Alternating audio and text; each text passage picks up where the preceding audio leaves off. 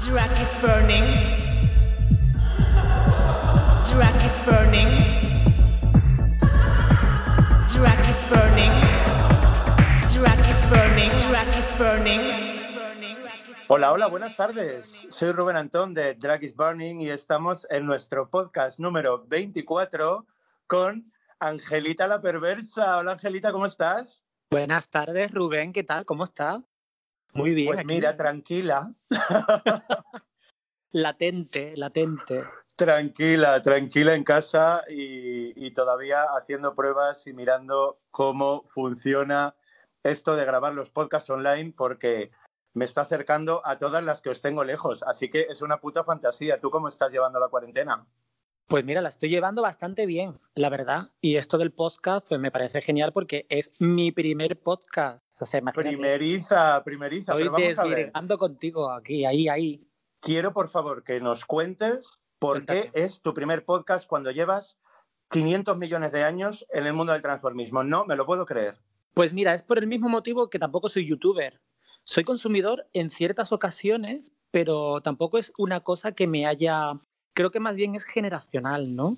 Porque, bueno, a ver, que yo tampoco es que sea ahora Y la yaya. la yaya, que tengo 40, 41, pero, pero realmente es como que pff, me da- mm, grabarlo a mí me ha dado muchas veces pereza. Y tampoco es algo que lo tenga como muy, muy corriente al día, ¿no? De decir, ay, pues voy a quedar con mi amiga, voy a grabar un podcast, voy a grabar esto ahora con este, voy a. Nah, eh, yo mi vida siempre ha sido el escenario. Entonces, desde ahí, el púlpito ese que tengo es como, desde ahí es donde yo digo las cosas y donde yo represento y donde yo hago todo. Entonces, no me ha hecho falta nada más por ahora. A lo mejor No te ha hecho del- falta, pero con ahora vas a, que cambiar.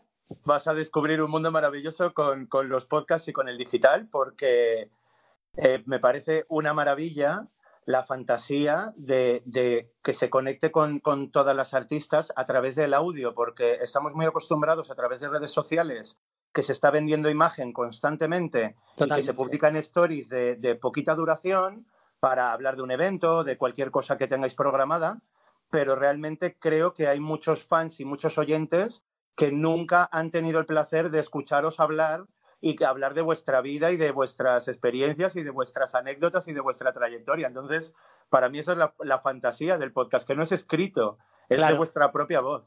Claro, con nuestros errores y sin ediciones y sin nada. Y lo mejor de todo es que haya tenido que venir una cuarentena para tener que hacer uso de todo esto. Que estaba ya ahí, que estaba ya ahí, imagínate. Exacto. Para mí el- lo, lo principal pues es dejar constancia viva de, de- de, pues eso, de, todo el trabajo que estáis haciendo todas y, y más de las que os conozco hace muchísimos años porque me parece ya como el, el divineo máximo porque de hecho tengo preguntas para hacerte que ni siquiera te he preguntado en vivo y mira que nos hemos visto 500 millones de veces. Pues venga, vamos a disparar, ¿eh? Dispara. Yo te la Así que voy a empezar por una pregunta que los oyentes ya conocen Ay, y Dios. que es mi favorita, que es ¿quién eres, Angelita la perversa? Pues mira, soy un artista más de España. Qué bonito. Suena esto como antiguo, ¿no? Un artista de España. Un artista andaluza. Muy de Lauren Postigo, ¿verdad? Pues nada, un artista más, española, sevillana y pues nada, aquí que llevo trabajando un tiempecito y, y- intentando hacer agradable la vida a los demás, como diría el agrado, que no siempre se consigue, pero lo intentamos, que por lo menos ya eso es algo. Fantasía.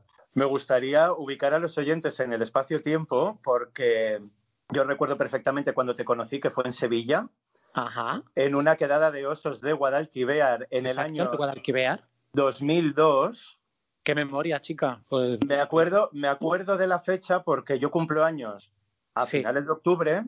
Justo coincidió que esa quedada se hizo que yo cumplía los 18 años durante el fin de semana que pasé en Sevilla. Entonces, cuando llegué a la pensión, Ajá. me dijo el dueño de la pensión, legalmente, como has venido con 17 años, no te debería de mm, ceder la habitación.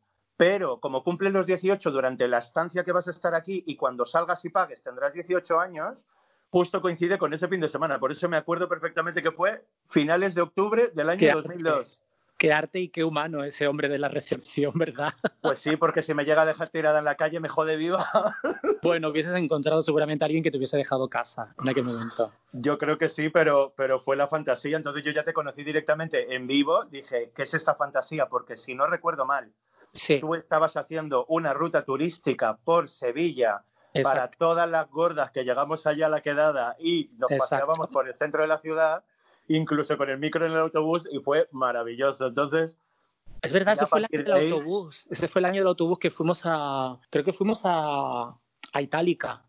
A Itálica, fuimos a Itálica. Entonces, mientras que recorríamos la, la ciudad con el autobús para salir de Sevilla, iba yo con el micro explicando lo, de la- lo del Guadalquivir, que el. Guadalquivir, este que estaba por delante no era el verdadero, sino que el real estaba detrás de la isla de la Cartuja. Sí, sí, es verdad, es verdad. Así que yo ya te he conocido como en ese fin de semana te vi en todas las fases que te podía haber visto, que fue actuando en la fiesta del barco, Exacto. presentando la ciudad a través del autobús como super embajadora de Sevilla, eh, en los clubs y en las salas, por la calle, de tapas, o sea, coincidimos de, de 20.000 colores ese fin de semana, fue divertidísimo. Hicimos tantas cosas esa semana, por Dios, qué horror. Qué locura y qué fiestas se organizaban, ¿eh? que a lo tonto hace 18 años, ¿eh? Pues sí, pues sí, ¿eh? Pues parece mentira, pero van a ser casi los 20. Es, es Dos muy heavy. décadas. Dos décadas ya de amistad. Yo siempre digo que mi conexión con el drag la tengo desde muy, muy jovencito, que no ha sido algo que haya surgido aquí en Barcelona, pero desde luego que mirando la vista para atrás tenemos muchas historias y, y mucha trayectoria para, para contar. Empecemos por... Tú sabes que, perdón, que te interrumpa, tú sabes que también mi, mi, mi trayectoria con el drag también empieza desde muy joven, porque mis padres eran muy amigos de la Esmeralda de Sevilla. La Esmeralda de Sevilla. Cuéntame, ¿quién, es, quién era ella?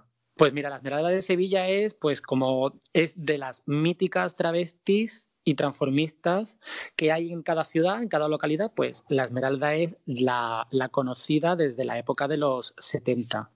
De hecho, la Esmeralda, eh, nosotros pensamos que somos modernos ahora, porque estamos en una etapa en la que modernidad es una palabra tan manida como empatía y como muchísimas otras. Pero de pronto, eh, si te pones a mirar hacia atrás, realmente las modernas no, eran, no, somos nosotros, son, son las, las antiguas.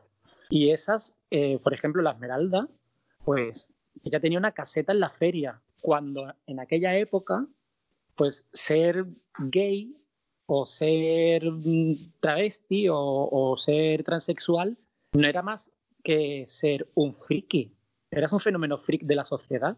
Y de pronto, esta señora, con todo su coño, se pone en una caseta de feria de Sevilla ¡Qué maravilla! y sube a todas las travestis a hacer espectáculo. Y es de las casetas más llenas que ha habido en la historia de Sevilla, de la Feria de Abril.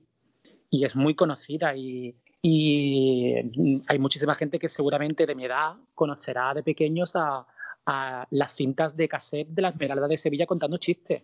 Todo girando en torno a las cintas de cassette. Maravilla. Claro, claro. Mira, antiguamente Pepe da Rosa contaba chistes, eh, todos los humoristas contaban chistes y se vendían en las gasolineras, en las cintas de cassette y tal, ¿no? Era la única manera de poder, digamos, llegar un poco, ser un poco más mainstream y llegar a todo el mundo. Y de pronto esta señora la coge una productora, empieza a grabar sus chistes con sus colegas, con sus amigas y eso es oro, ¿eh? El que tenga una cinta de la Esmeralda de Sevilla es oro. El que tenga una cinta de la Esmeralda de Sevilla, que se ponga en contacto con nosotras. Yo creo que tengo una por ahí, creo que tengo una por ahí, pero no me acuerdo, tendría que mirar. Hay Pero que digitalizar. De hecho, hace pocos días he estado leyendo sobre la nueva moda que se acaba de implantar hace unos pocos años de recuperar los mixtapes en cintas de cassette, Exacto, sí, sí. que era una manera de saltarse la, la censura y los derechos de autor. Qué fuerte. Entonces, directamente, en, pues también en Estados Unidos, con el rap, el hip hop y demás, que utilizaban beats y bases de canciones ya conocidas, grababan los mixtapes encima y como se distribuían directamente en las fiestas, no, o sea, se saltaba totalmente la censura y se saltaba los derechos de autor, los royalties y todo, y era súper disidente de la música en ese momento, los mixtapes. O sea, las cintas de cassette tienen historia para aburrir. Qué maravilla eso, de verdad. ¿Cómo, se, ¿Cómo ha cambiado todo, eh? ¿Cómo ha cambiado todo de pronto? ¿Eh? que todo se hacía antes como mucho más de manera, de manera manual, de, de- de persona a persona, todo, y ahora todo es como que, ay, venga, pues mándamelo por correo, mándamelo por esto, mándamelo. Pierde todo un poco la magia, ¿no? Distancia y digital, distancia y digital total. Me Totalmente. gustaría preguntarte por Dime.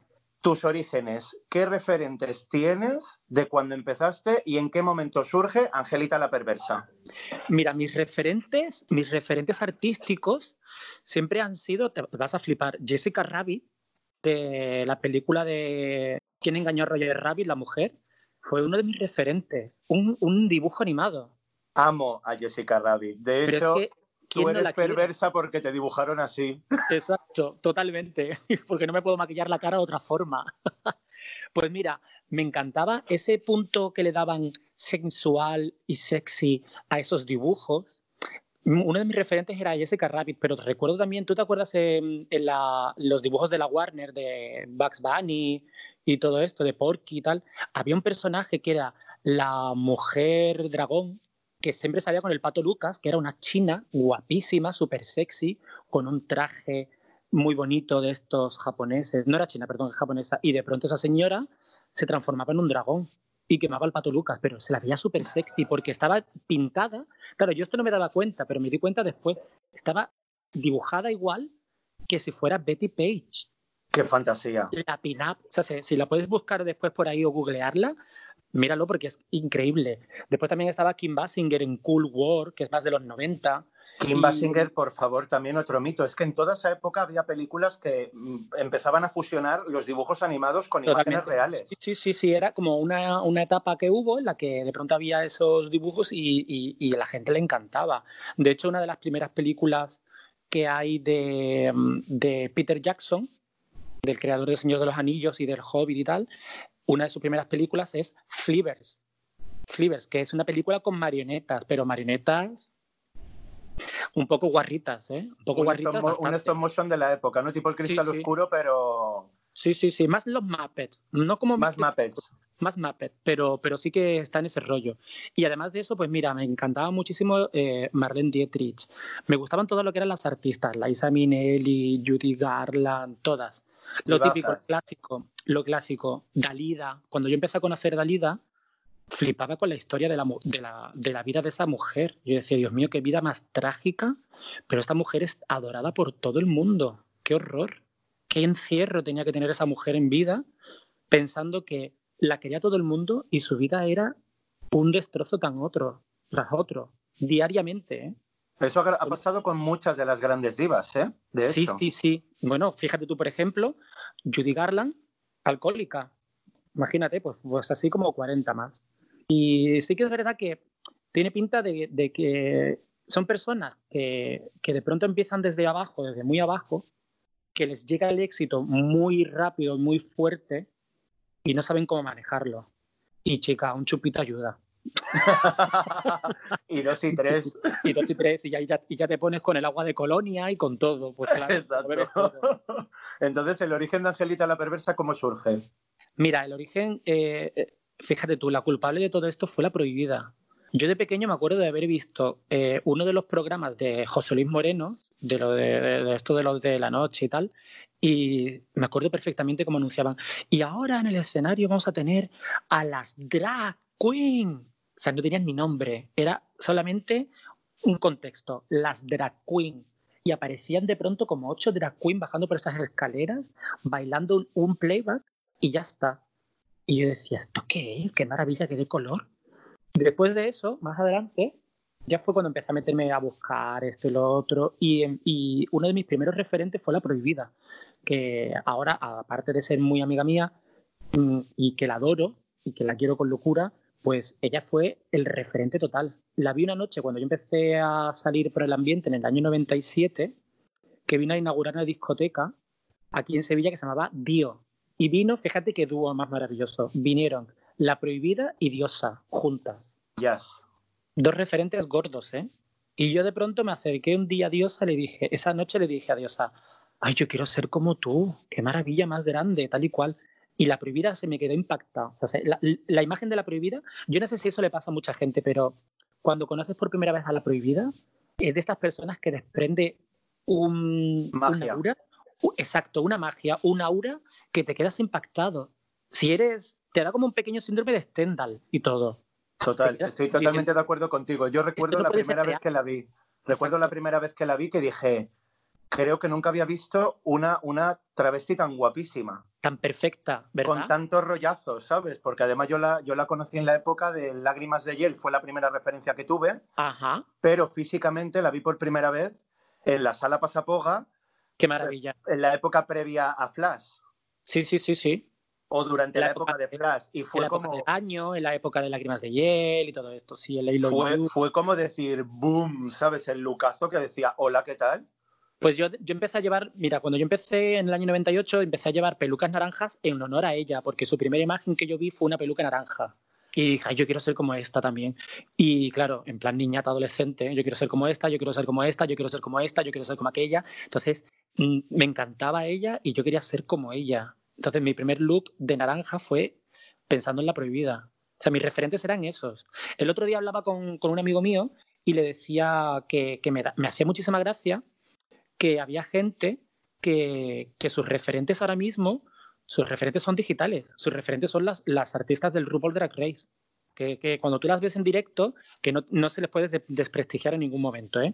pero cuando las ves en directo en persona dices tú, pero si, pero si eres igual que, yo que sé, que, pues yo que sé, por, por nombrar otra artista mmm, conocida de Barcelona, Luna Diva, claro. por poner, por poner, sí, pues que es que te maquillas igual y eres maravillosa. O sea, se...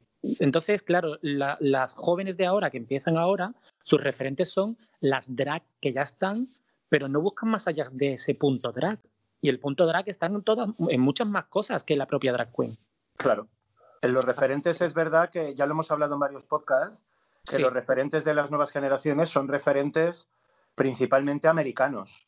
El yankee, americanos no, porque en América es, en, por ejemplo, en México, que yo he vivido allí mucho tiempo, cuatro meses, eh, la verdad que, que, el referente es diferente, ¿eh? pero sí que es verdad que la, el aspecto yankee, a mí me gusta englobarlo mucho con el yankee style, ¿no? Pero todo, sobre comidas, yankee style, eh, tipos de, economía, la yankee style, el típico de drag, yankee style, es verdad, ese sistema yankee estadounidense es como el referente ahora y casi no desprestigia, pero sí olvida el tuyo nacional. Y lo, lo, más importante, por centrarnos en lo que dice el referente yankee, que es el RuPaul, ¿no? Ahora, que antes había otros referentes, pero bueno, por pensarlo y por decir, repetir un poco lo que dice ella, el, hay que ser única y hay que ser eh, original. No puedes ser igual que ellas. Y única claro. es, chica, tú en tu país tienes 40 mil millones de referentes. Fíjate, por ejemplo, mira, las Fellini. Las Fellini tú las ves mmm, que puedan echar cuenta del RuPaul Drag Race. Cero. Para nada. Porque ellas son únicas. O sea, se, se, muchas veces la clave del éxito es eso, ser única. Las de la zona norte que yo digo que están como un poco, entre comillas, olvidadas, Santander, Bilbao, ¿sabes? Euskadi, todo esto, Galicia, hay ahí tanta gente que de pronto las ves y dices tú, pero si, pero si son arte, pero con estas mujeres, ¿cómo no pueden llegar a, a, a, todos los sitios? Que ahora con internet llegan a todos los sitios, pero físicamente es complicado y dices tú, joder. Que se las contrate fuera de, de la región Exacto. donde están. Qué coraje, ¿no? Qué coraje que de pronto no las contraten tanto. Sí, depende, ver, mucho final... de la, de, depende muchísimo de los, de los dueños de los locales y de las producciones como se hagan.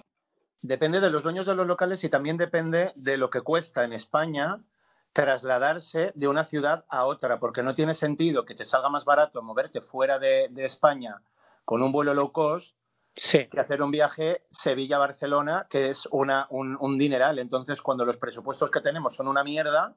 Es que las infraestructuras en España, las ferroviarias están tan mal conectadas, por ejemplo, y las aéreas, que como, como están todas eh, capitalizadas por, cada, patrimonio, cada, empresa, pues imagínate, cada uno hace lo que le da la gana.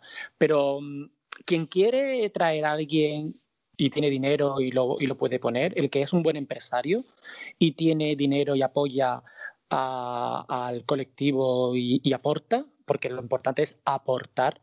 Tú abres un local de ocio nocturno para, entre muchas cosas, para también enriquecerte tú, pero otra parte fundamental de esa base es aportarle al público. En la cultura. Claro, porque al fin y al cabo nosotros somos cultura. Nosotros somos cultura. Mira, espectáculo. Aquí, aquí en Andalucía yo muchas veces he tenido la oportunidad de poder eh, traer a, la Felini, a, Yogurina, a mucha gente de fuera. Y, yo, la gente me decía, ay, no me gusta. Yo digo, pues chico, si no te gusta, digo, mmm, date la vuelta. Pero no opines, pero mira cómo está el público. El público está encantado de la vida. ¿Por qué? Porque está viendo algo que tú no ves. Y lo que está viendo es cultura. Y si tú no ves cultura, el problema es tuyo, no es de tus gustos. Claro. Que me entraban a decirle analfabeta. Analfabeta. Pero También te digo que, que, para mí las Pelini fueron las primeras travestis que vi con globos en las tetas y que hacían humor por humor y más humor y más humor y constantemente. Son muy trash. Yo las primeras travestis que vi así del rollo trash era un grupo de, de artistas que hacían cabaret que se llamaban los Tupperware. Y los Tupperware eran oro, pero oro, no te puedes ni imaginar. De hecho, yo tengo amistad con uno de ellos y, y muchas veces hemos recordado esas épocas en las que ellos hacían los espectáculos y te lo hacían con nada. Eran, era puro cabareteo, puro cabareteo, pero drag queen. Pero drag, claro. una maravilla, una maravilla, una maravilla. Yo creo que en España tenemos una cultura tan, tan, tan grande. Variada. Tan variada porque nos han conquistado de todas partes. Pues sí, pues sí. Porque la península ibérica es la casa de putas del mundo entero por estar conectada Totalmente. con el Atlántico, con el Mediterráneo, con todo. Con todo, con el Cantábrico, con todo. Y el buen clima. La que no es vikinga romana. Exacto, exacto, total. Y si no es, es Fenicia y si no es Mora, ¿sabes? Es que es así o cristiana. Totalmente. Y, y realmente ahora hay una nueva generación de, del drag, una nueva generación que ya llevan años, como por ejemplo pasa con, con, con, Paquita, con la Paquita y con las niñas que están ahora mismo en Madrid, que, que están sí. como recuperando toda la esencia de, de, pues eso, de la Andalucía, del flamenco y, y de la, la intensidad de, de, todo el trabajo y, y, de todos los artistas anteriores, que yo creo sí. que eso no se debería perder. Es que, ¿sabes qué pasa? Que por mucho que queramos ser modernos, como te decía antes, espérate que es que se me va a desconectar el, el móvil. Conecta, no conecta. Que, yo no sabía que esto chupaba más que yo.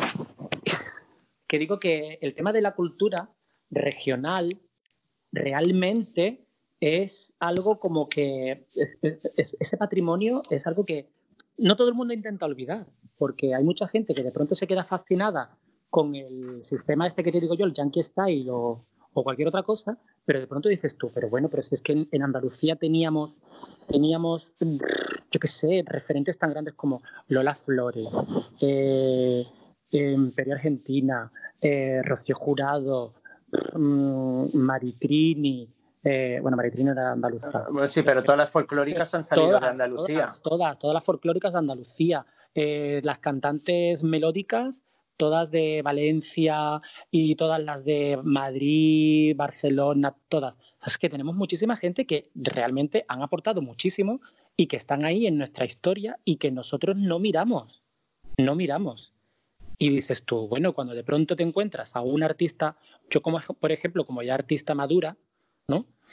De pronto te encuentras a una artista jovencita que está empezando y está haciendo referentes españoles y que se ha documentado me cago en la hostia, yo te compro, pero vamos al momento. Claro. Hay una chica, hay una chica en Madrid que yo no la conozco personalmente, pero la bicheo por Instagram y tal, y me gusta mucho, se llama Imperio Reina. Y, y el otro día descubrí a una, a una drag emergente, de estas nuevas, que es de Pamplona, que yo me he llevado años trabajando en Pamplona, y de pronto decía, pero bueno, ¿y aquí cómo es que no hay drag queen? ¿Cómo es que no hay travestis? y de pronto empiezas a ver, a bichear por ahí por internet, haciendo random por el Instagram, y te encuentras con que empiezan a aparecer y, y te dan alegría. Dices, ay, mira, por fin una de Pamplona, qué bien que pues le, le, le, di a seguir de momento, me encantó, me encantó. Sí, yo creo que, que ahora, gracias a las redes sociales, yo lo veo con Dragis Banning, que, que pues tenemos seguidores del proyecto que están en todas las partes de España, Latinoamérica, en muchísimos sitios y realmente gracias a eso se ve todo el trabajo que están haciendo sin ninguna duda, porque yo creo que antes nunca ha habido un medio de comunicación que se, que se mojara realmente con, con, el transformismo y con el drag. Era como que formaba parte de la sección de cultura, si se hacía algún cabaret, algún evento, alguna cosa, en algún teatro, lo que fuera.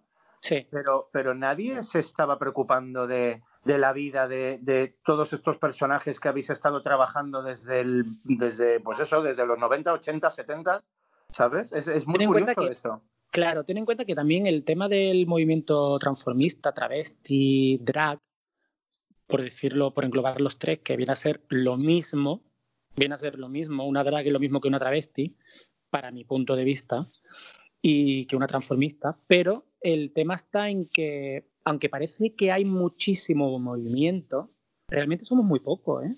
Somos un porcentaje muy, muy, no tan elevado como, como podría ser de otros trabajos y otras profesiones. Entonces siempre corremos ese riesgo de quedar un poco más apartado de la sociedad. O nosotros pertenecemos inherentemente al mundo de la noche, al ocio nocturno, pero con las tecnologías y con, con el paso del tiempo, pues nos hemos dado cuenta de que la imagen frívola que suele dar una drag queen, una travesti, cambia muchísimo y que se le puede aplicar a muchas cosas, como por ejemplo, pues a lo que tuviste a una persona enseñándote Sevilla o como a las drag contando cuentos, los drag storytelling, que son que, que no puede haber dos polos más opuestos, niños chicos y, y drag, ocios nocturnos, o sea, dos polos opuestos que al fin y al cabo terminan dando la vuelta y se atraen. Claro, Entonces, yo siempre he dicho que el- el arte del drag es el entretenimiento de, de los adultos. O sea, igual que los niños tienes marionetas, payasos, un montón de, de personajes, ahora ya pues eso, personajes de Disney, de dibujos animados, ya no sé qué. Totalmente. Realmente el drag es el, el producto para adultos que no necesariamente tienes que estar dentro del panorama LGTB. También te sirve para, para, para todas las personas, se pueden nutrir de eso. Los sketches que, que hacían Martes y 13, por ejemplo, Por favor, pero si es que... mm, los mira, morancos. Mira, pero si es que mm, yo creo que la sociedad no ha pensado en esto de manera objetiva, pero al- me viene a la cabeza lo que me acabas de decir ahora mismo, me viene a la cabeza lo que hemos estado hablando antes sobre la esmeralda y sobre el tema de ver una drag, una travesti de, de pequeño. Y me acuerdo de una cosa que le comenté a un amigo mío que yo me río mucho con ello. ¿Tu primera drag queen cuál fue? ¿Tu primera travesti cuál fue? O sea, ¿Me yo te preguntas pregunto, a mí? te pregunto a ti. Mi primera travesti. Hostia, pues es que ¿A qué si pienso, si pienso en la primera travesti que vi, Sí, me remonto a que yo tenía 5 o 6 años, sí, que yo soy del 84, pues te estoy hablando año 90, 91, quizás, exacto. que fue, yo vivía en la Sierra de Madrid, Sí, ¿vale? Y vino con una amiga al club social de la urbanización donde vivíamos, porque era una urbanización en la que vivía gente, se llamaba Mirador de la Sierra, que era en plena montaña, con mucho dominguero, mucha gente de fin de semana que vivía en Madrid y pasaba el fin de semana en la Sierra de Madrid. ajá. Y recuerdo en el club social que fue un numerazo porque todos los niños nos quedamos mirándola. Me acuerdo perfectamente que estaba con, con unos amigos que, que eran hermanos, Carlos Dantas y Azara Dantas, Sí. que, que de repente estábamos jugando fuera del club social. Vino esta persona con una amiga que venían a tomar algo al club social, se tropezó con uno de los escalones al entrar, Ay, la se le pobre. cayó la peluca y montó un numerazo ahí Ay, la pobre. Qué pena. porque, porque iba, yo creo, montada, pero no iba montada como en un concepto de, de espectáculo. Iba como travesti Sí. y se tropezó en una de las. Había como, como un caminito Pero- como de tejas de pizarra y una escalerita. ¿Cuál? ¿Era mujer transexual o travesti? Travesti. No lo sé porque yo en ese momento no tengo conciencia de lo que estaba pasando, pero para mí mi primera travesti como, Fue como de vivirlo fue el impacto de ver la primera persona en mi vida que se tropieza, se le cae la peluca, le saltaron por los aires los pendientes, el collar que llevaba de pedrerías, o sea, se pegó un tropezón La que pobre. se cayó de morros contra el suelo y saltó todo volando, que yo creo que era la primera vez que, que como niño veía Te quedas impactado doble. una persona que de repente había perdido la cabellera porque se quedó calva. O sea, fue como el impacto visual de hacer boom. Para mí ese es como, como mi primer referente. Y luego ya a partir de ahí, ya fue en Chueca, pues ya te estoy Ya hablando más- de no, ya más de mayor. ya más mayor, que era finales de los 90, pues que ya recuerdo de esa época, pues eso, a La Prohibida, recuerdo también a Dios y Malicia, eh, de toda la época del Gula Gula, Débora, ya me traslado como finales de los 90, principios de los 2000, Pasapoga. Ahora, Cuando yo te diga quién fue mi primer referente, seguramente a ti no te va a sorprender nada cuando lo pienses y a mucha gente que nos escuche tampoco. Mi primer referente travesti fue el que trabajaba en el tren de la bruja en los cacharritos. ¿Qué? Piénsalo. Haciendo de bruja. Claro, era... Pero es que piénsalo bien, mira, es, fíjate tú el concepto, es un tío feriante, un tío que se encarga de montar una, un, un cacharrito, una atracción de feria completa con sus manos, un tío curtido, curtido, curtido, y que durante una semana y media, dos, lo que dure la fiesta que sea donde esté esa atracción de feria, tiene que estar vestido todas las noches de travesti. Con un personajazo. Y todas las noches y todo el día, porque tienes que estar con la peluca, con las tetas, con la falda, con lo que llevaras. Que sí, ¿Con que era cómico. ¿Era cómico? Sí, lo era. ¿Era una travesti cómica? Sí, lo era. ¿Era como en plan de para, digamos, desprestigiar un poco por hacer la gracia? Sí, lo era. Pero no deja de ser, el contenido no, no deja de ser diferente a lo que al, a la- al ¿sabes? Al, al- al continente. Es decir, dices tú, bueno, pero si es que es una travesti al fin y al cabo. Claro. Es que está trabajando de drag queen. Y yo me acuerdo que yo me quedaba maravillado. Pero yo me quedaba maravillado por las dos cosas. Uno, porque era un hombre vestido de mujer. Y te das cuenta, Y te das cuenta, además, de pequeño, tú dices tú, pero ese es un tío, porque ese cuerpo de hombre. Y te ponías caliente de niño porque veías un tío con un cuerpo tremendo que te gustaba y te atraía. Decías tú, pero bueno, ¿y esto? Eran como dos ideas mm, completamente. que te explota la cabeza. y te explota, te explota, te explota, de niño te explota. Pues esa fue mi primera experiencia con, tra- con, con travesti. Imagínate. Y ya, de, y ya de mayor, de adulta, que Es que he tenido la suerte y la gran suerte de trabajar con tanta gente buena, con tanta gente de renombre, con tanta gente que tenemos ahí todavía y con gente nueva que te asombra muchísimo, que es que flipas. Mira, desde trabajar con Psicosis González, con Dolly de Gula Gula que decías antes, con La Prohibida, con Diosa, con Supren, que también es amiga mía y la adoro. Eh, es que son tantos referentes y tanta gente. Aquí en Sevilla, pues yo qué sé, he trabajado pues con todas las artistas antiguas y con todas, bueno, con sí, con todas las que hay ahora. Que me lleve es otra cosa. que me lleve es otra cosa. Pero he trabajado con todas, sí, sí, sí. He trabajado con todas. Y tú que- como Angelita, Dime. que, que, claro, porque yo he coincidido contigo en Sevilla, he coincidido contigo en Madrid, he coincidido contigo en Pamplona, he coincidido contigo en Palma de Mallorca, Chocho. No sé es si te verdad, en la- acuerdas. Ay, qué arte. La primera y única quedada de osos que se hizo en Palma de Mallorca, ahí estábamos, que parecía el arca de Noé, que estábamos una de cada ciudad.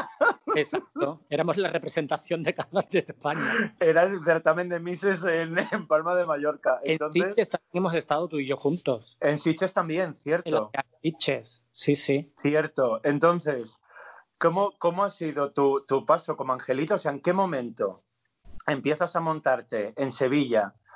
Que, que yo además creo que, que eres el vivo reflejo de que has disfrutado mucho siempre de tu trabajo. Yo ya Muchísimo. recuerdo en la época, te estoy hablando principios de los 2000, Sí. ya recuerdo que te, que te decían que eras la única travesti, también un poco exagerándolo, la única travesti que podía ir en, en bragas y en sujetador sin necesitar nada más y ser supermujer. Eso es mentira, porque mira, yo he visto muchísimas fotos de artistas, de travestis y tal, que, que, que yo no he inventado el bikini, ¿eh? No te digo que lo hayas inventado, No, no, sino que decían que- que eras la única de la época Pero es que la gente, el pueblo le que encanta. tenía ese cuerpazo como para poder ir en bragas y en pero porque- sujetador. pero porque tengo, porque soy delgadito y tal, y, y bueno, puedo ir así, pero que hay muchísima gente que lo ha hecho, ¿eh? Y gente con cuerpos no normativos que de pronto se ponen un bikini. Mira, por ejemplo, Divine en la época, que, que usó mucho bikini también. O sea Maravillosa. la prohibida también ha usado muchísimo bikini. La, la prohibida te impactaba verla en bikini y decías tú, pero qué maravilla es esta. Pues toda, pues, pues toda la que ha podido ponerse un bikini o una lencería se la ha puesto. Y yo además animo muchísimo a que todas, ya estén delgadas, ya estén gordas, ya, ya como sean, da igual, que muestren su cuerpo sin, sin pudor alguno. Que no, que no le tengan miedo, que no le tengan miedo. Que no tengan miedo. Pero bueno, eso que dices tú es del, del pueblo, ¿eh? Eso es el Claro, claro, claro. Yo por eso El te he dicho que, es exagerado y en Andalucía también somos muy exagerados también. Por eso te he dicho que, que era la fantasía en ese momento el escuchar eso, ¿no? Porque es muy fácil decir, la única, la primera, ninguna No. somos únicas ni ninguna somos las primeras, Ninguna pero, ha inventado la pólvora. pero yo recuerdo en ese momento cuando me lo dijeron que dije, hostia, es verdad, porque veía todas tan producidas. Sí. Y, y claro, llevas un corset, como que te modelas el cuerpo, ¿no? En, en cierta medida. y ver Sí. a Angelita en pleno orgullo de Madrid con el veranazo, con un calorazo que hacía de la muerte en Bragas, Es pues que- decías, es que maravilla. lo que pega es que tú en verano no te vas a poner un corsé y un vestido y un no sé qué, y unas medias, no, ponte, relájate, disfruta del verano, chica. Es que es así. No, pero sí es verdad que, sí es verdad que en ese sentido sí he sido muy, muy atrevido en el tema de, de mostrarme cara al público. Yo me acuerdo una noche que trabajé en cuatro locales de Sevilla en pleno invierno y yo iba montado en un taxi, yo me monté, o sea, yo salí del primer local, me, me arreglé en el local y tal, en el camerino, hice un primer pase allí, después me fui a otro local en un taxi, en braga y sujetador. Y te encanta. Ah, me encanta, porque también te digo una cosa, era la edad, ¿eh? Era la edad. Eh, Cuando eres más joven te gusta más provocar. Después te, te apetece mucho más ser, pues, uno más, como pasar por la calle, ¿no? Después de ese segundo local me monté en otro taxi, que fui a otro local, el tercero y el cuarto, el cuarto que estaba justo al lado, me fui andando. Todo eso en braga y sujetador, en una noche. Que la gente cuando me veían de pronto entrar un metro noventa y cinco de travesti con una peluca naranja y roja, cardada con rizos, en bikini con unos tacones, y decía, y, y este avestruz de dónde ha salido, por Dios. Entonces flipaban. Claro que ese es, el, ese es uno de los puntos graciosos que te da la, la, la ingenuidad, que lo haces ingenuamente y que te da la, la espontaneidad de hacerlo pues de joven, ¿no? La adolescencia, la juventud. Que de pronto dices tú, ay no, chica, yo me voy andando así en bikini por la calle, tan tranquila como la que no pasa nada. Me da igual, empoderada viva. Exacto. Exacto, exacto. Y ahora, pues, con cuarenta y tantos años, pues dices tú, pues chica, un abriguito no viene de mal. O- no, no, y ya dices, ya me tiro más por un vestidazo y ya un Claro. más de glamour. Por la presencia, de pronto tú te creías que con, con 24 años llegas a un local y eres que todos los cañones van a hacer así, abres la puerta y hacen todos los cañones ¡pum! Y se queda silencio y tú llegas y, y, hola, ya está aquí la fiesta. Y de pronto, pues no, chica, eh, impactas, pero, pero bueno. Esto es Pero relájate. Entonces, ¿cómo, ¿en qué momento surge el, el que Angelita le propongan salir de Sevilla? Mira, mi primer bolo fue a Cádiz. Yo, yo empecé a trabajar, siempre lo diré, yo siempre empe- empecé a trabajar en una etapa en la cual eh, mm, yo lo estaba pasando mal económicamente en casa. O mi padre murió, nosotros teníamos mm, muy, poca, muy poco dinero y tal y cual. Entonces yo empecé a trabajar por tres perras gordas, como se solía decir antes, y además de eso, eh, lo poco que se ganaba, que yo creo que mi primer sueldo fueron, mis primeros bolos fueron gratis, eran aportaciones con artistas. Pero después, la primera vez que yo cobré fueron 3.000 pesetas. Que serían ahora como Sí. 18 euros de hace 30 años. 18 euros, imagínate, de hace pues 20 años. Y ya con 3.000 pesetas tenías para, con 3.000 pesetas tenías casi, casi, pues para un mes, Madre mía. digo.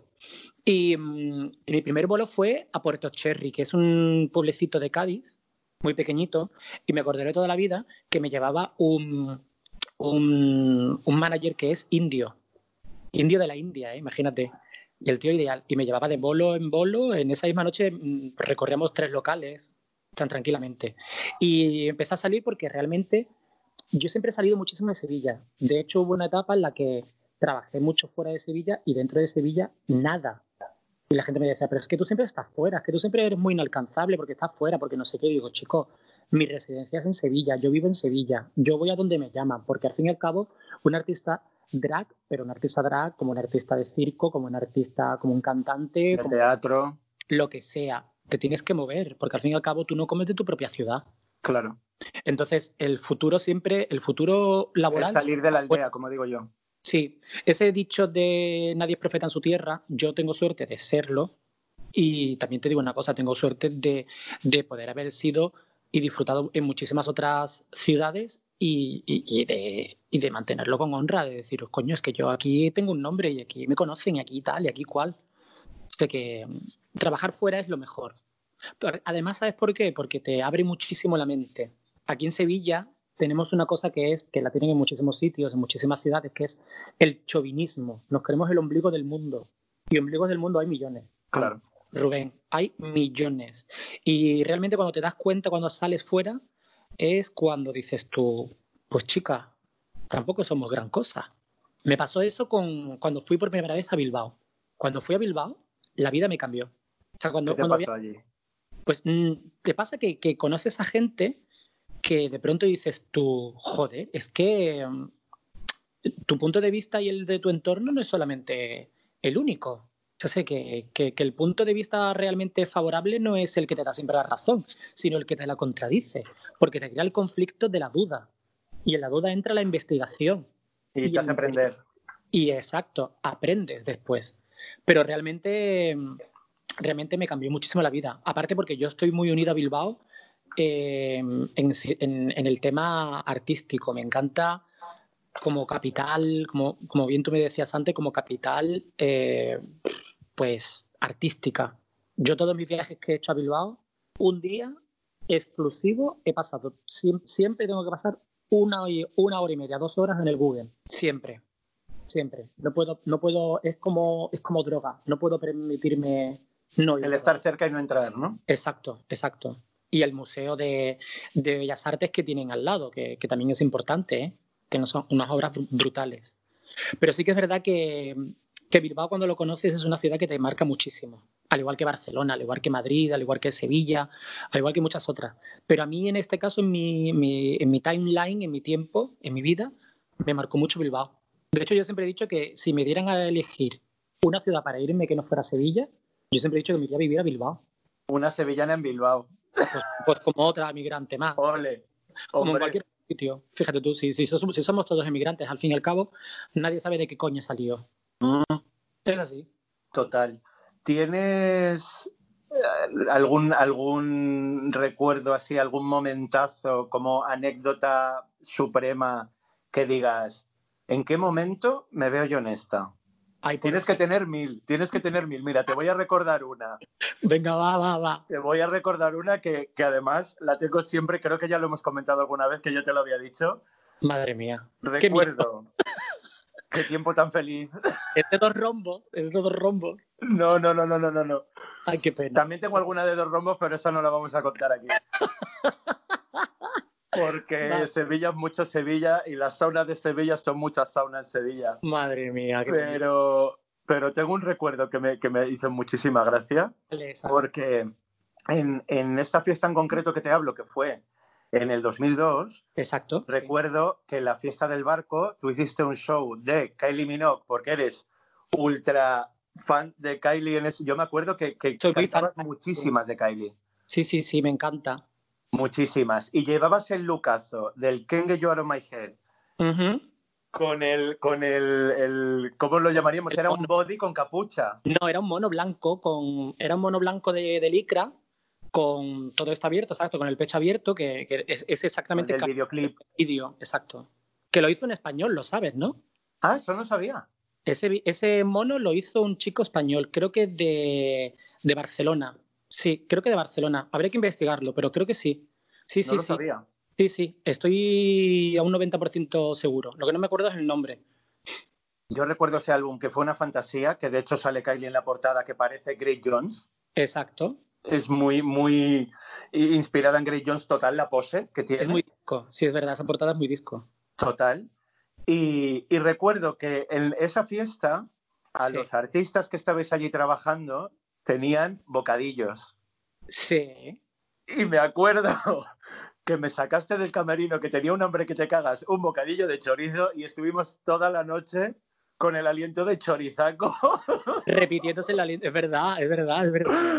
Que me acuerdo que me reía porque decía, Porque como la fiesta era en un barco y entrabas a las 12 y salías a las 4 y media, 5, pues claro, era como un, como un convite de una boda. De pronto te daba hambre y tenían que sacar esas medias noches de, de con los blisters de, de chorizo, de salami, de salchichón, de todo. total, Pues venga, a la gorda que le vas a dar, pues de comer, pues venga, pues bocadillo. pues bien de comer. Y es que me acuerdo que me sacaste el bocadillo de chorizo y nos comimos el bocata de chorizo en uno de los laterales que estaban como los baños por allí, nos lo comimos como en plan apartados un rato. Sí. Y luego durante toda la noche me acuerdo que todas las amigas estaban diciendo, ¿pero por qué coño hueles a chorizo? Fue la noche en la que no nos comí, yo, yo por mi parte no me comí un rosco esa noche. Bueno, pero lo importante no es comértelo, lo importante es, comerte el bocadillo de chorizo. Pero me reía porque, porque me- se me acercaban y me decían, nena, ¿pero quién coño te ha dado el bocadillo de chorizo? Digo, Angelita. Qué fuerte. Mira, yo me acuerdo de una, de una vez que fui a trabajar aquí en, en Sevilla, en un pueblo que se llama Morón, y mm, fui a trabajar con un amigo mío que me llevaba en coche. Y yo cierro un bolo para una cena de Navidad de una empresa y claro, esto no me volvió a pasar nunca más en la vida, porque ya después me, aseguraba. Y entonces, claro, bueno, sí, bueno, ¿y cuántos sois? Pues mira, somos unos ciento y tanto. Y yo, ¡hala, qué de gente!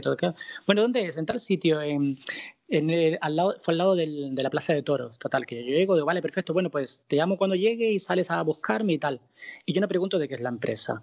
Y esto que de pronto aparca mi amigo y le digo, es ahí en ese bar que está ahí. Dice, vale, guay, pues vamos. Y entonces empezamos a mirar los dos desde la puerta y yo me veo que hay dos chicos sordos hablando en, En lengua de signos. de signos. Y me dice mi amigo, ¿te imaginas que tienes que trabajar para sordos? Y le digo, pues chico, no será la primera vez. Digo, pero bueno, sería un poquito complicado. Digo, bueno, pues ¿qué le hacemos? Pues, pues lo hacemos. Llamo al, llamo al que me había contratado y dice, sí, sí, ahora salgo, Angelita. Y sale el señor y le digo, hola, ¿qué tal? Buenas noches. Y dice, hola, ¿qué tal, Angelita? ¿No? Digo, sí, sí. Y le voy a dar la mano y le doy la mano y da la casualidad de que este hombre tenía una discapacidad en la mano y la tenía más pequeña. Tipo la mano de Scary Movie 2, Sí, sí, sí, sí. Pues de ese rollo. Y voy yo directamente y le doy la mano así.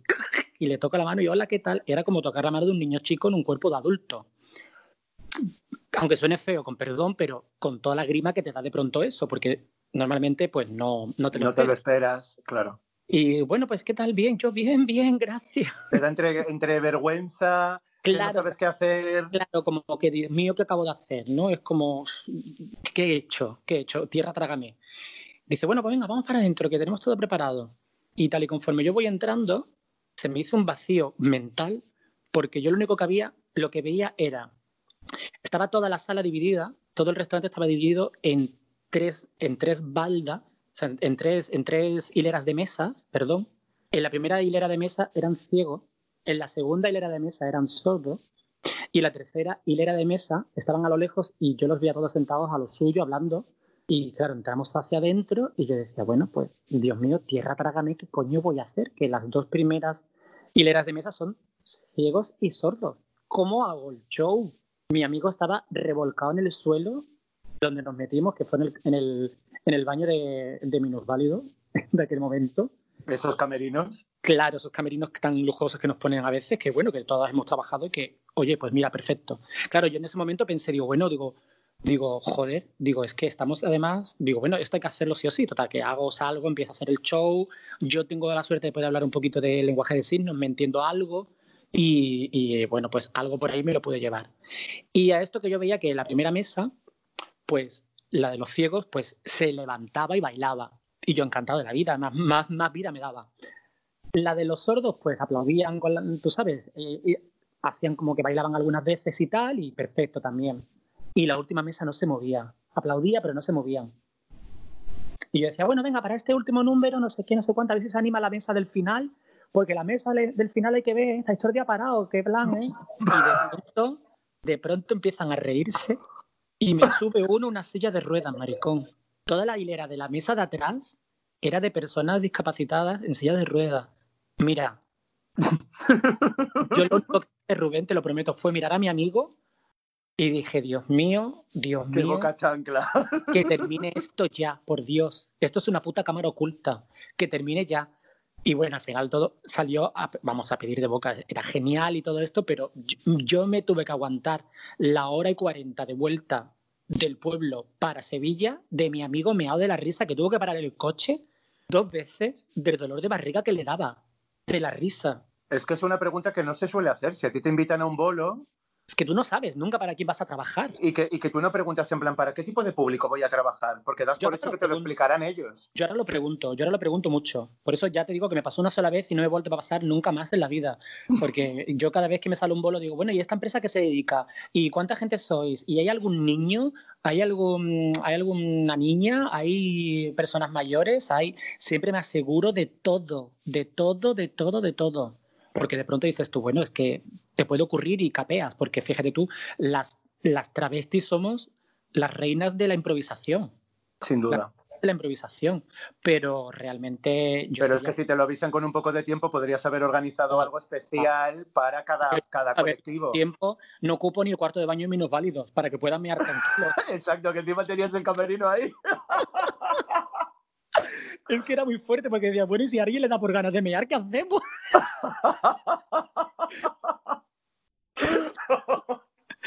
Qué Qué fuerte. Es que, es que esto fue tremendo, claro, porque si te metes en el, camer- en el cuarto de baño de, de hombres y entra un ciego, pues no te ve. Claro. pues yo qué sé, pero es que de pronto estaba. eh, fue, fue, un- fue, como dirían los argentinos, un quilombo brutal.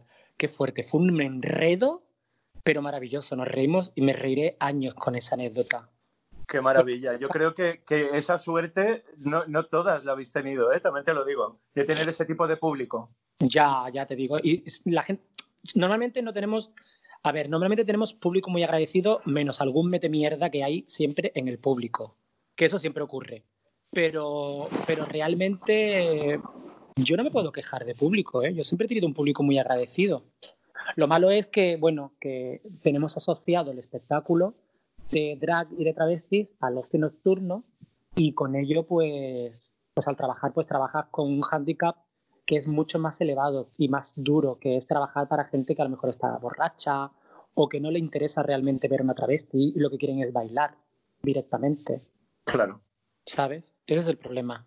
Yo lo noté muchísimo cuando trabajé con el Circo de los Horrores, que he trabajado, como te he dicho, tres años y medio casi, pues realmente lo, flipas porque dices tú, es que claro, el público que viene a pagarte una entrada y te está viendo ahí en silencio, es que exige por completo ver el espectáculo de pe a pa. Sin embargo, tú moralmente le puedes exigir a una persona que va a una discoteca que te eche cuenta, pero no le puedes exigir al 100%, porque es que al fin y al cabo esa persona, si no paga entrada, nunca va a ser un consumidor que diga, oye, pues es que yo he pagado por ver esto. Claro, que llegan allí y se lo encuentran. Tienes Exacto. los fans a lo mejor en primera fila, Claro. pero siempre es el típico de callarse que estoy hablando. Exacto. También hay mucha gente que, como bien dices tú, vas allí, te lo encuentras porque, bueno, de pronto apareces y, uy, ¿esto qué es? Pues yo no sabía que había una travesti. Bueno, pues si te gusta te quedas y si no te vas. Pero real- realmente donde hay espectáculo drag y tal es porque la gente ya lo sabe que lo va a ver y van a verlo. Claro. Y van a verlo. Y en Pamplona, ¿qué tal por Pamplona? que también Pues Pamplona- coincidimos.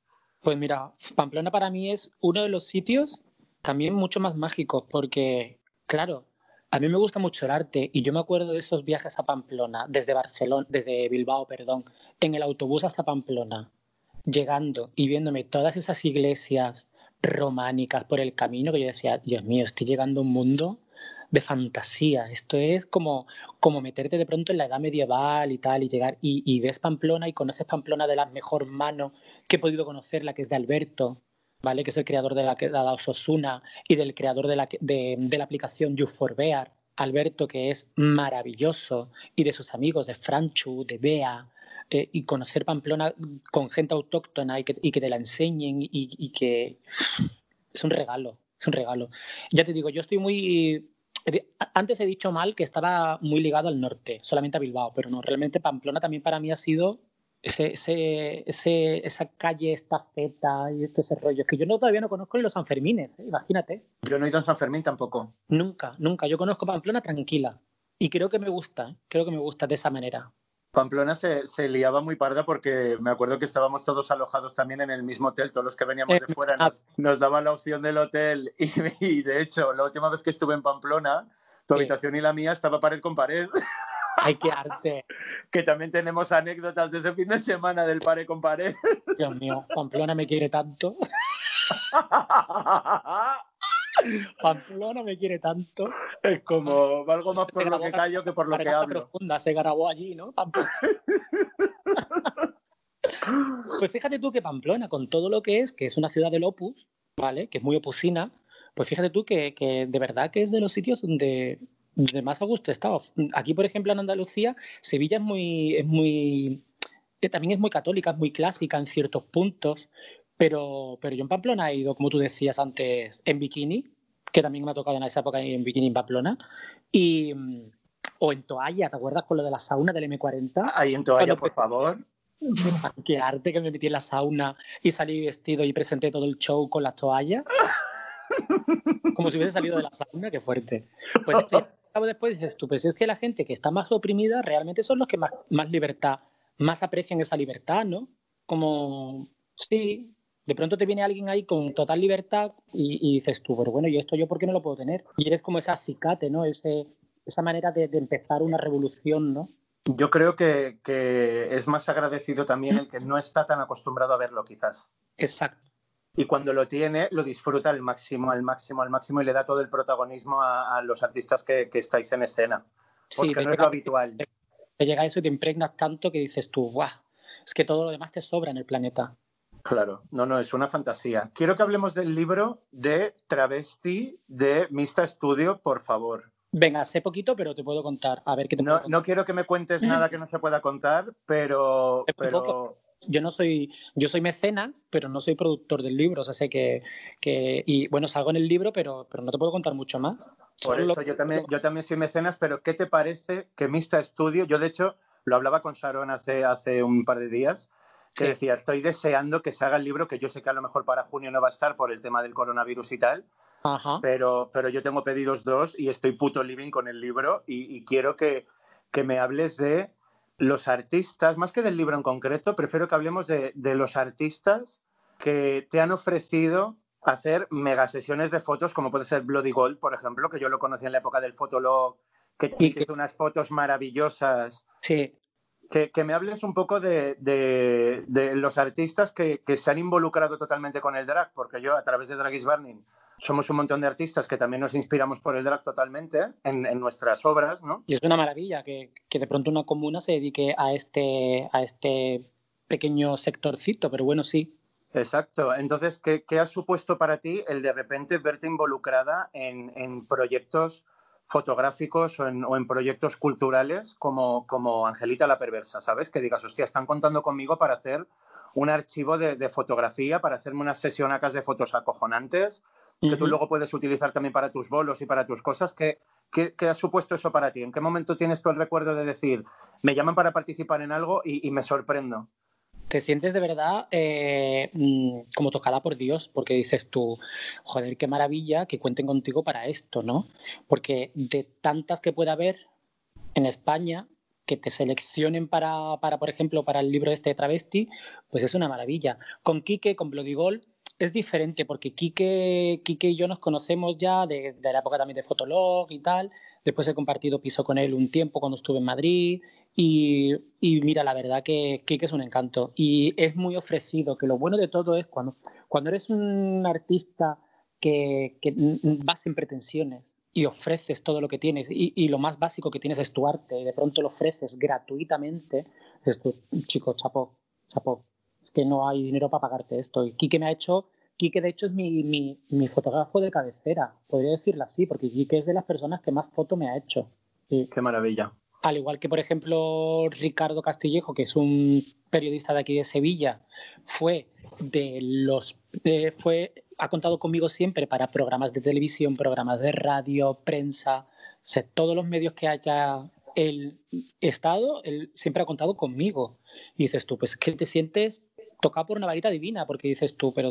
Y muchas veces te sientes hasta como mm, sobrepasado, ¿no? Porque dices tú, pero si yo no he hecho tanto para esto. Pero de pronto te llega y dices, pues piensas un poco egoístamente y dices, a ver, no es que te lo merezcas, o te lo mereces o no te lo mereces, pero o lo haces o, va a hacerlo otra. Claro. Y te apetece hacerlo, pues chica, pues qué mejor que tú, ¿no? Exacto, qué mejor que trabajar con las amigas, ¿no? Y hacer cosas chulas. Claro, apoyar, apoyar siempre a las artistas y sobre todo si son amigas, pues, pues es, debería ser credo, debería ser parte de un credo entre, entre artistas, ¿no? Yo, por ejemplo, mira, de, de Valeria le he comprado los libros, de Amistad, he participado en el, en el proyecto de Travesti y le he comprado el libro. Aquí que le tengo que comprar el, el calendario que no se lo he comprado, se me ha pasado. Después tengo Fidel Lorite, que es amigo mío, que es un director de cine y de videoclips que, que es ideal, que hizo Mrs. Carrington. Él contó conmigo una vez para hacer un especial de Navidad en, ese, en esa teleserie, en esa web serie, mejor dicho, que era por YouTube. Y, em, y, después le he comprado todo lo que ha sacado, que si el juego, que si no sé qué, que si, no la que si el librito, que si... Entonces, contar con, con productos, porque al fin y al cabo nosotros intentamos llegar a muchísima gente y es como bien te decía antes, llegamos a pocos. Entonces, si nos podemos apoyar y encima promocionarnos con otros compañeros, pues mejor que mejor. Entonces, a mí de pronto me viene aquí que me dice, oye, vente, trate de vestuario que te voy a hacer fotos nuevas. Pues yo voy como una borrega, como una borrega, voy directamente para allá. Y cuando Mista me dijo a mí, oye, que quiero que salgas en el libro travesti, pues chica, pues te adoro. Claro, me voy ya. Claro. Totalmente. Te voy a contar una, una anécdota con Fidel Lorite, porque Fidel Sí. ha estado viviendo en casa de, de la Shakira, de mi amigo Dani en Madrid. Ah, a mí me Estuvieron suena... viviendo juntas Sí. en verdad. Batán, en Batán, en Madrid. Cuando él vivió la época en Batán, vivía Sí. con la Shakira. Sí, sí, sí, sí. Claro, entonces de repente, años después, yo ya empezaba a ubicar unas cosas y otras, digo, pero Fidel es el que, digo, si Fidel es el que ha grabado vídeos de La Prohibida también, Fidel Sí. ha grabado a La Veneno el- la- de las últimas entrevistas que tiene con la presentación del libro, Sí. es una fantasía el- el- las, las conexiones, ¿no? De decir, joder, terminas viviendo en casa de mi super amiga que yo lo conocí como, como su nuevo compañero de piso. Es maravilloso, Fidel, es muy creativo. Oye, y ahora preguntándote una cosa de la veneno, ¿qué te parece este resurgir de las artistas imitando a la veneno cuando la veneno estaba viva no la invitaban? ¿Qué te parece eso? Me parece que, que gracias al gran trabajo que ha hecho Valeria Vegas, Sí, ha resurgido un mito, se ha convertido en mito, porque para nosotros ya lo era, pero en el mainstream no. No sé si me explico. Para la comunidad Sí. LGTB siempre hemos tenido a la veneno como un súper referente alucinante. pero referente, bueno, sí, Sí, un, un referente trans, un referente de prostitución, un referente televisivo, un referente Sí. disidente, sí, sí, que de repente salta al mainstream. Entonces, como hablábamos antes de, de nuevas generaciones que, que están muy influenciadas por el mainstream, de repente para ellas han descubierto este personaje. Quizás no lo conocían en la época en la que lo conocimos nosotras. Claro, es que también es como casi todo generacional, porque nosotros empezamos, nosotros todo lo que nos entraba, nuestro internet era televisión, televisión española y los canales privados. Claro. Eso era nuestro internet. Nuestro Instagram y nuestras cosas eran Telecinco, Antena 3 y todo lo que nos llovía. Y, lo los eventos, los eventos, las fiestas, todo. Yo he coincidido con la Veneno también en varios sitios en Madrid, grabando, me acuerdo, no sé si era un programa de televisión. Sí. Coincidimos luego en Cool, una noche que estaba trabajando, eh, ay, lo diré, que, que se, me, se me ha ido el nombre ahora mismo, eh, Darren Bell. Ah, con. Ay, espérate, calla, calla, calla, calla. calla, sí. Coño, si la amo totalmente y se me acaba de ir el nombre. Es que el problema de Darren es que los que conocemos a Darren. Sandra Love. Sandra Love, exacto. Es que el problema está en que los que conocemos a Darren, lo primero que se te viene en la cabeza es Darren. No te viene Sandra Love. Es que yo lo he tenido que pensar porque era como boom, A mí me pasa igual. Me pasa igual, me pasa igual. Sí, sí, Y sí. en esa época me acuerdo que, que Sandra estaba trabajando en el Duom, uy, en el Duom, en el En el OM, en Madrid, en el. OM. No sé si era un aniversario del OM o algo así, y la Veneno estaba por allí, que había salido hacía muy poco de la cárcel, además recuerdo, que, Claro. estaba, que estaba gordita, pero era un espectáculo. Entonces, claro, para todos los que vivimos toda esa época y hemos podido tener de cerca un montón de artistas televisivos con los que luego coincidías en Chueca, coincidías de fiesta, con Llurena también me ha pasado. O sea, muchos artistas que han sido Qué maravilla. referentes frikis y referentes maricas de los últimos 20 años, coincidíamos todos, entonces ya sabes que estaban ahí. Pero yo creo que, que la nueva generación, como no ha tenido toda esa cultura mm, a disposición, Sí. en ese momento, en el espacio-tiempo, cuando de repente descubren un personaje como la Veneno, se vuelven locas porque les parece maravillosa y porque ya están conociendo el mito. Claro, el problema está en cuando, exacto, lo que dices tú, ¿no? Cuando lo empiezas a conocer ahora, pero no vas más allá. Entonces, yo me- a mí me sorprende muchísimo cuando he visto algunas publicaciones que ponían diosa, no sé qué, no sé cuánto, icono, ídola. Y yo decía, pero Dios mío, mm, pero si no hay nadie que, que yo, quitando la obra, ¿eh? que la obra me parece brutal. O sea, la obra de Valeria Vegas es, el trabajazo de esta mujer es Increíble. ha marcado, ha marcado una etapa, una etapa de, de- de personajes y personalidades en el, en el colectivo LGTB+. O sea, se- ha marcado una etapa, ¿eh? Vale, Sin duda. con ese libro, sin querer hacerlo, sin ser yo nada de eso, como se diría en Valencia, pero ya lo ha marcado, lo ha marcado. Y me parece genial. Pero cuando yo de pronto veo a la gente que, que idolatra de tal manera a la veneno y la ponen como referente en ciertos aspectos equivocados, como por ejemplo de la lucha contra, contra la homofobia, la transfobia, tal y cual, y decía, pues chica, pues yo ahí discrepo muchísimo, ¿sabes? Entonces como que la gente se queda como, se quema como, como pillada, se queda como encantada con el tema de, de pronto de la imagen, ¿no? Pero no miran en el interior. Y bueno, yo te he preguntado lo de la veneno porque me sorprende muchísimo que hay muchísima gente ahora referente eh, buscando como referente a la veneno de, de, iconográficamente, ¿no? Como de vestuario, eh, imagen y tal y cual, y de pronto dices, chica, pero a ninguna le apetece vestirse de Virginia Woolf. Quizás porque no la conocen.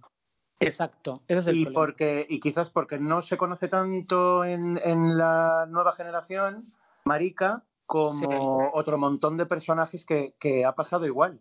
Yo ahora que estoy, que estoy analizando mucho toda la historia del transformismo y que cada vez que levanto una piedra me aparecen otras 20 Sí. travestis maravillosas, Imagínate, artistazas, y no puedo conseguir información suficiente nunca. te quedas frustrado, ¿eh? Eh, Toda la información que consigo es porque me la vais contando unas y me la vais contando otras y ya llevo dos años con el proyecto y de una forma o de otra siempre me termina conectando la una con la otra, la otra con la una porque, porque estabais ahí, ¿no? En ese momento. Por eso es súper importante muchas veces entrevistar, como yo mm, le digo a mucha gente, el tema de a las artistas mayores, antes de que, por desgracia, se nos vaya. Porque estas personas, la que todavía tenga la cabeza en su sitio, tendrá mogollón de documentación gráfica, vídeos en VHS o en beta, lo que grabaran, eh, fotos, documentos, pasquines, tendrán de todo que en donde tú podrás encontrar muchísimos referentes de personas, de artistas de esa noche, que tú decías, pero bueno, pues es que esto es, muchas veces, durante toda la conversación te he dicho que, que somos casi un grupo minoritario, pero es que hay muchísima, hay muchísimo referente. Y lo peor de todo es que hay muchísimo referente olvidado. Claro, pero es que son referentes olvidados que en su momento Claro. no se tuvieron en cuenta por la, la- la- el, el grueso de la sociedad. Pero porque, porque realmente eran, porque es lo que te he dicho antes, eran freaks. Es que eran lo, lo gracioso del planeta. Mira, por ejemplo, hablando de Valeria Vegas. Valeria Vegas tiene, tú lo conocerás, en Filming hay un documental de ella maravilloso que es el de Manolita Chen. Me lo recomendó Sharon y lo he visto hace unos días que es una maravilla. ¿A quién se le ocurriría que en los años 80 una mujer transexual pudiera adoptar? A nadie, ¿verdad? A nadie. O sea, es que tú lo- te pones a pensarla ahora tú a alguien que no conozca ese documental, ni, a- ni la, ni la persona que es Manuel Chen, le pregunta, le dices, oye, ¿tú crees que las mujeres transexuales o los homosexuales o las lesbianas pudieron adoptar en los 80? Te dirán, no, hombre, pero si la ley del matrimonio y los beneficios del 2015, 2005, tal, no, no, no, no, no, eso no puede ser. Y de pronto Pero es que yo voy más allá y es que encima no adopta una niña perfecta con la que jugar, sino que adopta lo que nadie quiere. lo que nadie quiere y Una- adopta una, niña, una, una, una personita pequeña con, con problemas, y no solo una, adopta tres, adopta tres. Entonces que que encima da un bofetón a Exacto. todo el que pueda hablar que dices, adóptalo tú. claro, claro. ¿Te Em, metes en por qué lo hago yo? Hazlo tú, es lo de siempre. Deja de criticar lo que yo estoy haciendo, hazlo tú. Es muy, es muy fuerte porque en España siempre hemos seguido siendo un pueblo y criticamos lo, lo ajeno como por extraño porque realmente no tenemos los cojones suficientes como para poder hacerlo, la libertad. Los cojones son la libertad, realmente. Exacto. El Pues otro día no sé, Pues sacando a la colación lo de Manuelita Chen, perdona, pues es Sí. lo mismo que te decía. Eh, hay personalidades que realmente son y tienen un bagaje tan grande y, y unas historias más importantes que la del resto de los mortales y están ahí, se mueren, se olvidan y de pronto dices tú, pero ¿y esta gente? ¿Y esta gente dónde coño está? Y lo peor de todo de la historia, en general, está cuando no se cuenta. Porque la historia tiene siempre dos versiones, ya sabes, la de los ganadores y la de los vencidos. Pero realmente cuando tú no cuentas una de las dos, la historia real se pierde. claro, Y ese es el gran problema. Ese es el gran problema. Nosotros como colectivo tenemos un- una historia muy extensa, muy extensa, sin de duda. lucha, de, de- de necesidades, de historias, de, de- atropellos, de, de todo en, nuestra vida. Pero realmente dices tú, bueno, pero es que si no hay nadie para contarlo, pues ahí está el tema de, los, por ejemplo, tú que estás haciendo un podcast, eh, Mista con su libro, Valeria con, con el documental de Manuel Chen y con el libro de la veneno y con el libro de vestida de azul, todo. Hay gente que dices tú, Dios mío, pero es que esta gente son Como el- Roberta Marrero también. Roberta, por ejemplo. Bueno, Roberta es. Maravilla. Es, es que, ¿qué dedo me corto que no me duela, Dios mío? Pero es que tenemos, tenemos tanta gente, tenemos tanta gente, que es que. Yo mira, el otro día, el otro día no sé si lo leí, lo escuché, lo vi, no lo sé porque estoy como empapándome mucho de, de documentales y, y demás.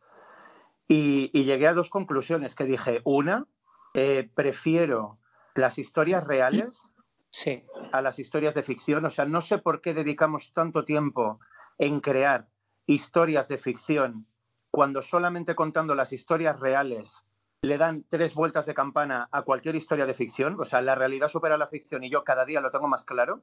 totalmente. Eso, punto número uno. Y luego, punto número dos, no sé si lo leí, ya te digo, o lo escuché o lo vi en un documental. Creo que fue en, en un programa de, de televisión española hablando de las, de las grandes familias de España, que lo comenté en el podcast anterior con Vilma Porux, que es un- unos programas que se llaman Lazos de Sangre, Sí, que hablan de las familias, de la familia Thyssen, de la familia Flores, de, de la familia de las Azúcar Moreno, hablan Los de todo de clanes grandes. de, de grandes clanes, exacto, y no recuerdo en cuál alguien dijo, parece que cuando llegas al éxito tienes que pedir perdón por estar ahí. Sí, es verdad, porque realmente, mira, todo viene a lo que te voy a decir, lo que te he contado antes. En España somos muy, muy, muy, muy de la parte negativa, ¿eh? Nos, nos alegramos de ciertas cosas, pero realmente cuando, cuando la, la fortuna es ajena, realmente la envidiamos. Somos muy envidiosos, somos muy crápulas para ello. Y nos pasa. Y muchas veces ha habido gente que, que realmente te pone, te pone una tesitura muy negativa cuando tienes éxito. Como por ejemplo, gente que de pronto, alguna mujer que consiga de pronto un éxito gordo, pues vas a saber cómo ha conseguido esta, a ver cuántas pollas ha tenido que comerse esta para llegar a donde está, ¿sabes? Como ya no lo habrá hecho porque ella pueda hacerlo, ¿sabes? Claro, no, no es lo que te decía, yo lo he vivido con Rosalía en, en un tiempo reciente, Sí, porque yo la conocí antes de- del éxito, digamos, sí, me pareció un súper amor de niña, me pareció que tenía una energía maravillosa, sí. y yo la conocí porque le vendí de reventa un billete de ave de segunda mano porque se iba un bolo a Madrid. Qué maravilla, por favor. Y entonces me subí en su coche y le pregunté y era como, ¿pero para qué te vas a Madrid? Me dice, no, es que yo soy cantaora. A mí no me dijo que era cantante, me dijo que era cantaora. Qué maravilla eso. Y que si me gustaba el flamenco. Y yo le dije, a mí me encanta el flamenco, pero me gusta más verlo en vivo que escucharlo en una cinta de cassette. Me pasa igual. Yo, por ejemplo, mira, yo no, yo no piso la feria jamás en la vida. Bueno, la he pisado de joven, de niño, de adolescente, pero ya hace como 15 o mm, 19 años que no piso la feria. No la piso, no quiero, no quiero. Y yo cuando escucho a lo mejor un, a alguien poniendo sevillanas o tal, me enerva. Escucho, por ejemplo, a alguien poner una cinta con, con fandangos, con bulería, con lo sea, me pongo negro. O sea, una, perdón, he dicho una cinta, me he ido a los 80, cállate. ya, ya, es que estamos súper antiguas. Qué maravilla la historia. Y de pronto tengo compañeras que, trabajo con ellas, como por ejemplo de aquí en Sevilla, Carmen Torres, que, que yo la adoro, que es la que hace la doble oficial de Falete y que además es muy buena artista y tal. Y yo la veo hacer flamenco y es que se me cae la baba, se me cae la baba. En Torremolinos tengo otra compañera que es Afrodisia, que ella hace de Rocío Jurado, que lo flipas. Y yo digo, Dios mío, es que me salgo embobado te llama el arte. Pero porque el flamenco también es una cosa que, a lo mejor es mi punto de vista, ¿eh? no es una cosa como para escucharla por un medio digital o por, por, por, algo. ¿no? Lo, tienes que vivir, te tienes que impregnar, porque el flamenco realmente lo canta y bueno, está ahí como una banda de rock o como una cantante pop o lo que sea, o un melódico. Pero de pronto tú ves la fuerza que tiene en el escenario un cantador flamenco que se le hincha las venas, que parece el señor Barnes de los Simpsons, o una bailadora y que, está, que le está chorreando el cuerpo de, lo, de todo lo que está dando. No, no, no. La, tengo la suerte de tener, de tener amigos bailadores de flamenco y cantantes de flamenco. Y, y, en Barcelona pude ver Lola, una versión de Lola. Y, y yo flipé con mi amigo y dije, Dios mío, esto no es normal. Esto no es normal. Y lo ves, y lo ves chorreando sudor y que a cada giro es como si exprimieras una valleta Total. de agua y sale espurreada por todos los sitios y le llega a la primera fila y tú decías, pues es que es maravilloso. A mí me ha salpicado en la cara en Casapatas, en Madrid mil veces. Claro, traspasas la cuarta pared, que es completamente la del, la del espectador, y, y- y digamos que, es que llegas como a un momento de... Como un nirvana. Exacto, un nirvana que, que, que te llegas y, y conectas, ¿eh? Conectas. No, no La- tiene nada que ver, Nada, la nada. Y volviendo al tema de, de Rosalía, me llamaba la atención el, el- el destruir, porque ahora tiene éxito. Sí, Cuando yo he vivido en primera persona, eh, en ese, ese pequeño momento, el esfuerzo y el trabajo, ¿sabes? Y de repente dice, llegas al éxito y tienes que estar disculpándote, pidiendo perdón o dando explicaciones de lo que estás haciendo cuando te las muy pocas personas te han ayudado a estar ahí te lo has currado que te cagas y para mí es como un ejemplo muy contemporáneo de lo que pasa en la sociedad española. Mira, ahora hay tanto programa eh, de, de- talentos que muchas veces te sientes hasta abrumado y agobiado con todo lo que existe, ¿no? Lo dices tú, por un lado dices tú, ay Dios mío, otra cantante de flamenco más, ay Dios mío, otro bailarín más, ay, ay, que me aburre ya, lo ves todo. Pero por otro lado piensas y dices tú, pues es que hay tanta gente artista tan buena y siempre están los mismos. ¿Por qué las productoras no aportan? Porque mira, por ejemplo, el, me- el mejor ejemplo es Operación Triunfo. Operación Triunfo saca los triunfitos, no los antiguos, sino los de cada temporada. Saca los triunfitos y les crea, se crean una carrera, por decirlo de alguna manera, les crean un fenómeno fan que es muy importante y a partir de ahí las productoras son las que tienen que aportar algo más, decir, oye, yo sigo creyendo en tu trabajo. ¿Por qué, por ejemplo, Nuria Fergó, de las primeras triunfitas, no está trabajando ni se la escucha tanto como a un Bisbal y como a un, pues porque a lo mejor no le llega a todo el público, pero claro, porque también seguramente No ha tenido el mismo apoyo, las productoras no la apoyan tanto.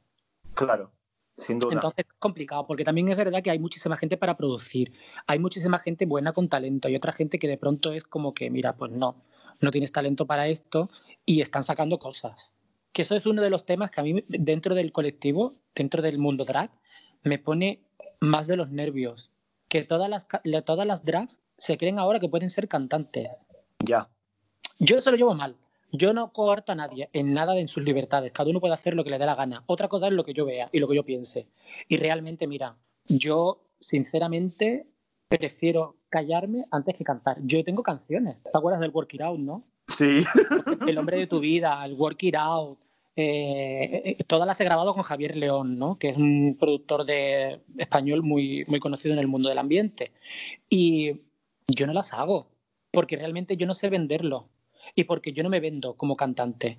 Porque yo soy un artista drag, de travesti, de, playback, de micro, de improvisación, de, de situaciones, de ar- arte, de- de teatro, de lo que te dé la gana. Pero no soy cantante. El problema está en cuando una se cree que es cantante y no se escucha y no sabe ser objetivo. Cuando tú no sabes ser objetivo con tu propio arte, con tu propia producción, dices tú, joder, la hemos cagado. Porque claro, amigas siempre vas a tener que te digan, qué maravilla, qué fantasía, lo has hecho ideal, cariño, es estupendo, no sé qué, no sé cuánto. Las amigas te van a apoyar siempre, que es lo que estábamos hablando antes de los libros de Mista y, y el arte y tal. Todas las amigas te apoyan, claro que sí, porque eres amiga. Pero realmente mm, necesitas ser muy objetivo con todo eso. Y ahora hay una corriente. Todo esto es hilando cosas de antes que estábamos hablando. Hay una corriente drag en la cual todas quieren ser cantantes, desde lo del RuPaul Drag Race, todas quieren ser cantantes. claro. Chica, no. Chica, no. que hay muchas disciplinas, dedícate al teatro, Claro. Sí, pero como, como, mimo en la calle, haz de mimo en la calle. como, exacto, como no se percibe de la misma manera, parece que no es tan interesante, quizás, Claro. o no es tan fácil. De hecho, hay mucha gente que te llega a desprestigiar, porque, por ejemplo, a mí me han preguntado mucho público, oye, ¿tú por qué no cantas? Y digo, pues porque no sé cantar y no me gusta. Ah, bueno, pero, pero, pero puedes sacar algo gracioso. Digo, cariño, para sacar algo gracioso me llevo una hora contando chistes, Exacto. como Paco Gandía o como Arevalo, y ya está. Pero para sacar algo gracioso, mira, yo sacar un producto malo me, mm, me, me sería realmente muy jodido, pero para el ego. No por nada, sino porque yo digo, es que yo tengo artistas, compañeras y amigos que son cantantes de, rea- de verdad. Si yo de pronto hago una canción y la cago, es que me estoy riendo de su trabajo. Totalmente. Y, lo- y- y yo, sobre todo, lo que más aprecio es el trabajo de mis compañeros. Entonces yo veo de pronto a alguien que saca una canción y que, y que de pronto es una puta mierda, porque hay que decirlo con la palabra, la- las dos palabras que son, puta mierda. Dice su chica, "Mm, no. Lo peor de todo es que después tiene público. Claro, no, no, es que hay público para todo, por eso te decía. El público. Mira, hace, desde hace un tiempo para acá se instauró el, el, el concepto del todo vale, que a mí me lo enseñó una, una artista drag eh, brasileña que se llamaba Anubi, que se llama, perdón, Eloa, y me dijo, Angelita, todo vale en esta vida, tú, tú puedes hacer todo. y yo decía, pero bueno, pero es que el todo vale no sirve para todo. Pues para, para gente con criterio, no, pero para la gente que no tiene tanto criterio en ciertas cosas, y ojo, que yo no soy aquí ahora eh, el decano de, ni la decana de las drag ni nada, pero, pero realmente para una persona que tiene criterio, de pronto empieza a ver productos que no están bien producidos y dices tú, chica, mejor que hacer esto, cállate. Exacto. Aporta o aparta. Exacto. Exacto. Aporta o aparta. Bueno, pues como tenemos mucho palique, te voy a informar ya desde aquí que Cuéntame. es el podcast más largo que he grabado. Venga ya. Vamos a dejarnos cosas para otro podcast que podamos hacer más adelante porque vamos pasadísimas de tiempo. El Nuevo Testamento. El Nuevo Testamento, el, el Nuevo Testamento drag. Anda, Muchísimas gracias. Desvirgado bien en el primer podcast, ¿eh? Bien, bien desvirgada, por supuesto. Siempre hay una primera vez. Sí, espero en la primera vez. Y lo recordaré eternamente. ¿Cuál fue tu primer podcast? Pues mi primer podcast fue con un osito. Ah. ya, ya osazo, nena, que los años pasan para todas. Ay, Dios mío, la vida, la vida, la vida. Muchísimas gracias, Angelita, por regalarnos tu voz y, y para todos nuestros oyentes. Nos escuchamos muy pronto porque estamos ya en modo producción máxima online y, voy a quemar todos los cartuchos que tengamos en la cuarentena para, tener estas entrevistas maravillosas. Así que muchas gracias, Angelita. Gracias a ti y aporta siempre mm, todo lo que puedas para que, en un futuro podamos tenerlo. Porque es muy importante. La labor que estáis haciendo todas las personas documentando, produciendo, haciendo todo esto es maravilloso. Es maravilloso. No vamos a salir nunca a la Wikipedia, como lo digo yo, pero vamos a estar ahí, que es lo importante. Sin duda. En la Wikipedia se puede salir, pero eso ya lo hablaremos en otro podcast, que hay unas cuantas en la Wikipedia. Un besito para todos y muy buenas tardes. Cuídate. Chao, cuídate. Chao. Drag is burning. Drag is burning.